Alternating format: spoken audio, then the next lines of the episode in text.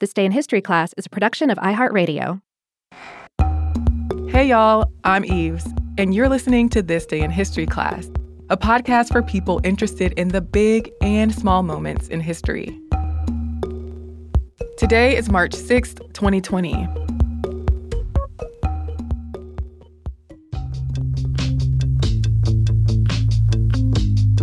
The day was March 6th, 1869. Russian chemist Dmitri Mendeleev presented the first periodic table. The periodic table is an arrangement of the chemical elements, ordered based on their properties. People have known about the elements such as copper, silver, and mercury since ancient times, but modern discoveries of elements began to ramp up in the 18th century.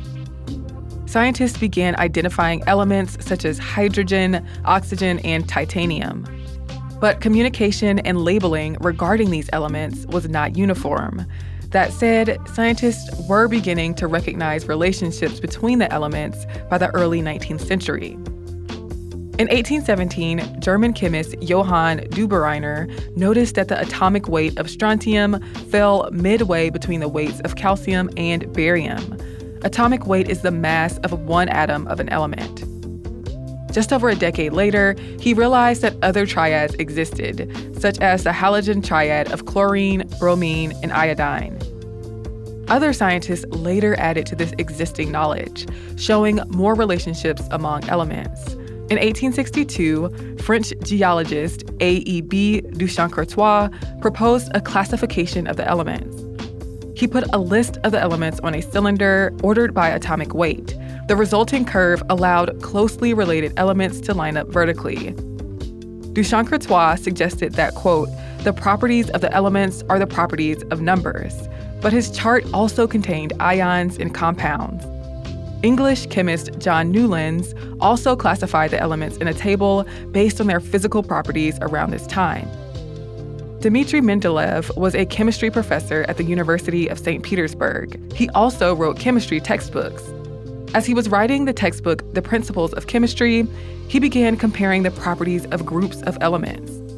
The patterns that he noticed led him to use the order of atomic weights to arrange the elements in groups.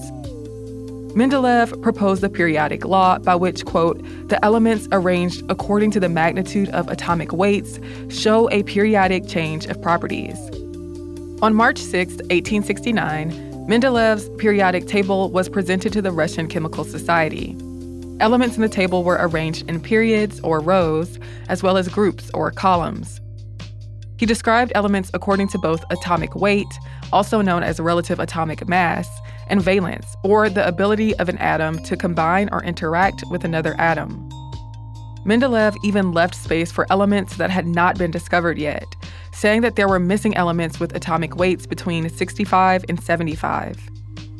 Just months after Mendeleev's periodic table was published, German chemist Lothar Meyer published a similar table, though Mendeleev receives much of the credit for its creation. In the 1870s and 1880s, elements that Mendeleev had predicted were discovered, namely gallium, scandium, and germanium. That gave more credence to his periodic table. Altogether, he predicted 10 elements, eight of which turned out to exist. Mendeleev was recognized for his work before he died in 1907. Today, there are 118 elements on the periodic table. I'm Eves Jeffcoat, and hopefully, you know a little more about history today than you did yesterday.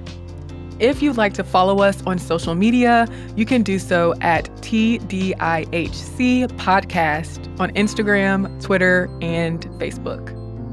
Our email address is thisday at iheartmedia.com. Thanks for tuning in, and we'll see you again tomorrow.